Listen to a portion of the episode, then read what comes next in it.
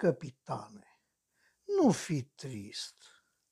Trec anii, trec lunile în goană și în zbor săptămânile trec. Rămâi sănătoasă cu coană, că mi iau geamantanul și plec. Cam așa ne distra Topurceanu, genial nimic de zis, drept care îmi dau seama că pe măsură ce trec zilele, privirea mi se limpezește, mi se clarifică și dintr-o dată înțeleg adevărul spuselor, spuselor lui George Bernard Shaw, cel care citindu, citându-l pe Hegel zicea la rândul că din istorie omul învață că nu învață niciodată nimic din istorie. Un fel de cine nu-și cunoaște istorie este condamnat să o retrăiască, dar cu autor cert. Ei bine, trebuie să ne gândim puțin la anii 1920-1940 în România și în lume. După entuziasmul unirilor repetate de la sfârșitul primului război mondial, a venit nenorocirea crizei economice, însoțită de foamete indusă și sărăcie accentuată. Ce a fost în Statele Unite s-a simțit și la noi, la fel de acut. Atunci, clasa politică, croită pe propria îmbogățire și pe apucarea ciolanului cel mai gras, a rămas indiferentă la nevoile oamenilor de rând și a impus sacrificii acestora și numai acestora. Din această stare nenorocită, din această hazna împuțită, nu se mai vedea o rază de lumină, nu se mai vedea o scăpare. Ei, acesta este momentul istoric, nu temporal, pentru că a diferit de la țară la țară, acesta este deci momentul în care apare din nimic și de niciunde un tip de politicieni populiști, de regulă bun vorbitori, cu sloganuri explozive și mincinoase. Este vorba despre fascismul italian, despre nazismul german, de agranirienii bulgari, de cămășile verzi din Portugalia și, să nu uităm, de cămășile verzi ale legionarilor români. Sloganuri infantile, ridicole, inutile au făcut epocă, au atras partea mai slab educată a populației, ducând partidul Totul pentru țară, altă denumire a legiunii, la peste 15% din votul popular. Au fost, bineînțeles, destui inepți care au crezut că legionarii vor putea face o țară mândră ca soarele sfânt de pe cer, sau că vor putea respecta promisiunea omul și pogonul, etc., etc. Alături de legionari însă s-au lipit la un anumit moment și intelectuali tineri pe vremea aceea, ulterior de prestigiu. Oameni care au crezut că participând politic lângă un partid absolut nou și cu aspect virgin de fată mare, vor putea schimba ceva din interior și că vor clinti politica românească într-o direcție corectă. Inutil.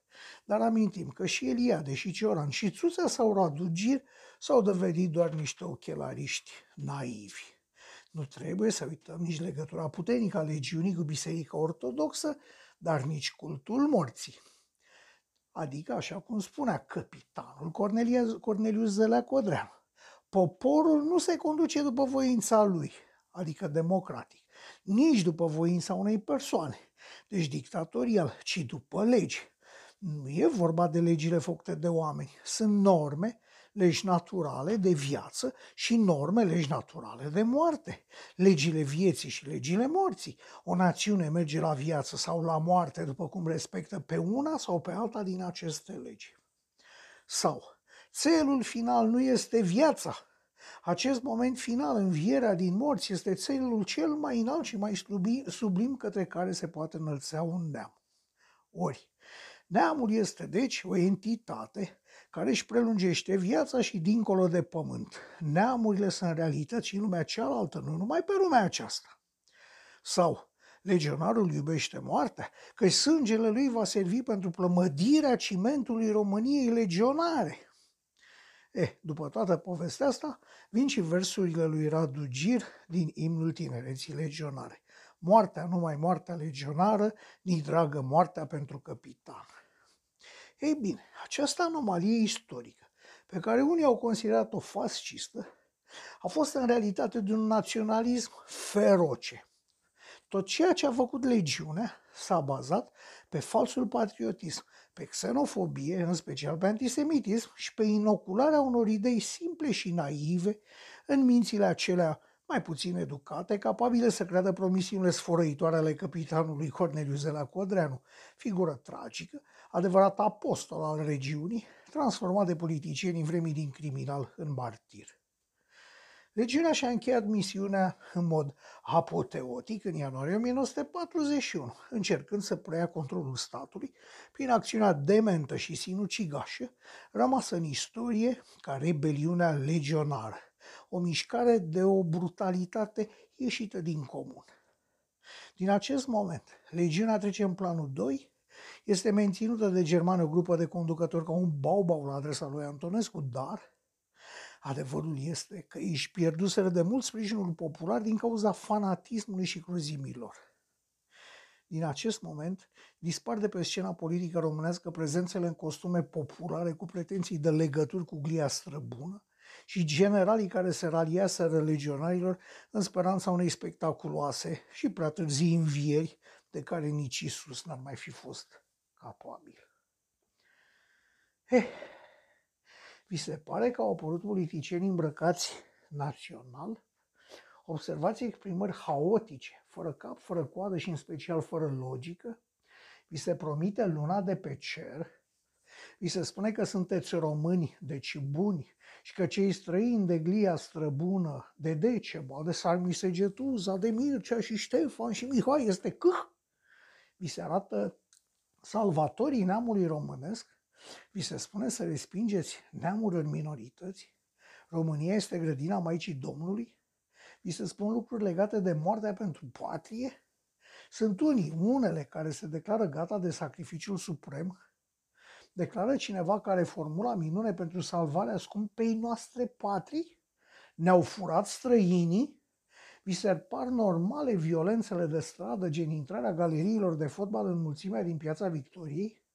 lăcrimați la vederea unui fost general îmbrăcat în cămeșoaie pe sub sacou?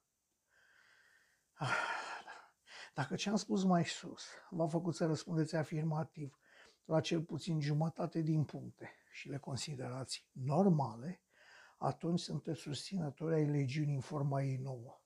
Nu observați cumva asemănări?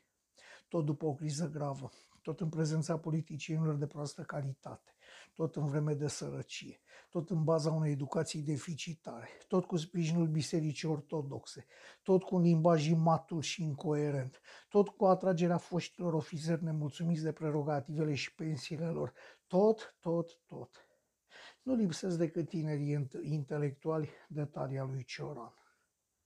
Păcat.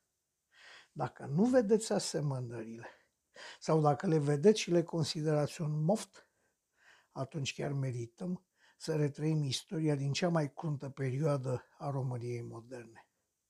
O fioare ex-generalul Chelaru la nivelul lui Zizi Cantacuzino Grănicerul? Eh, așa se întreabă un om de pe stradă.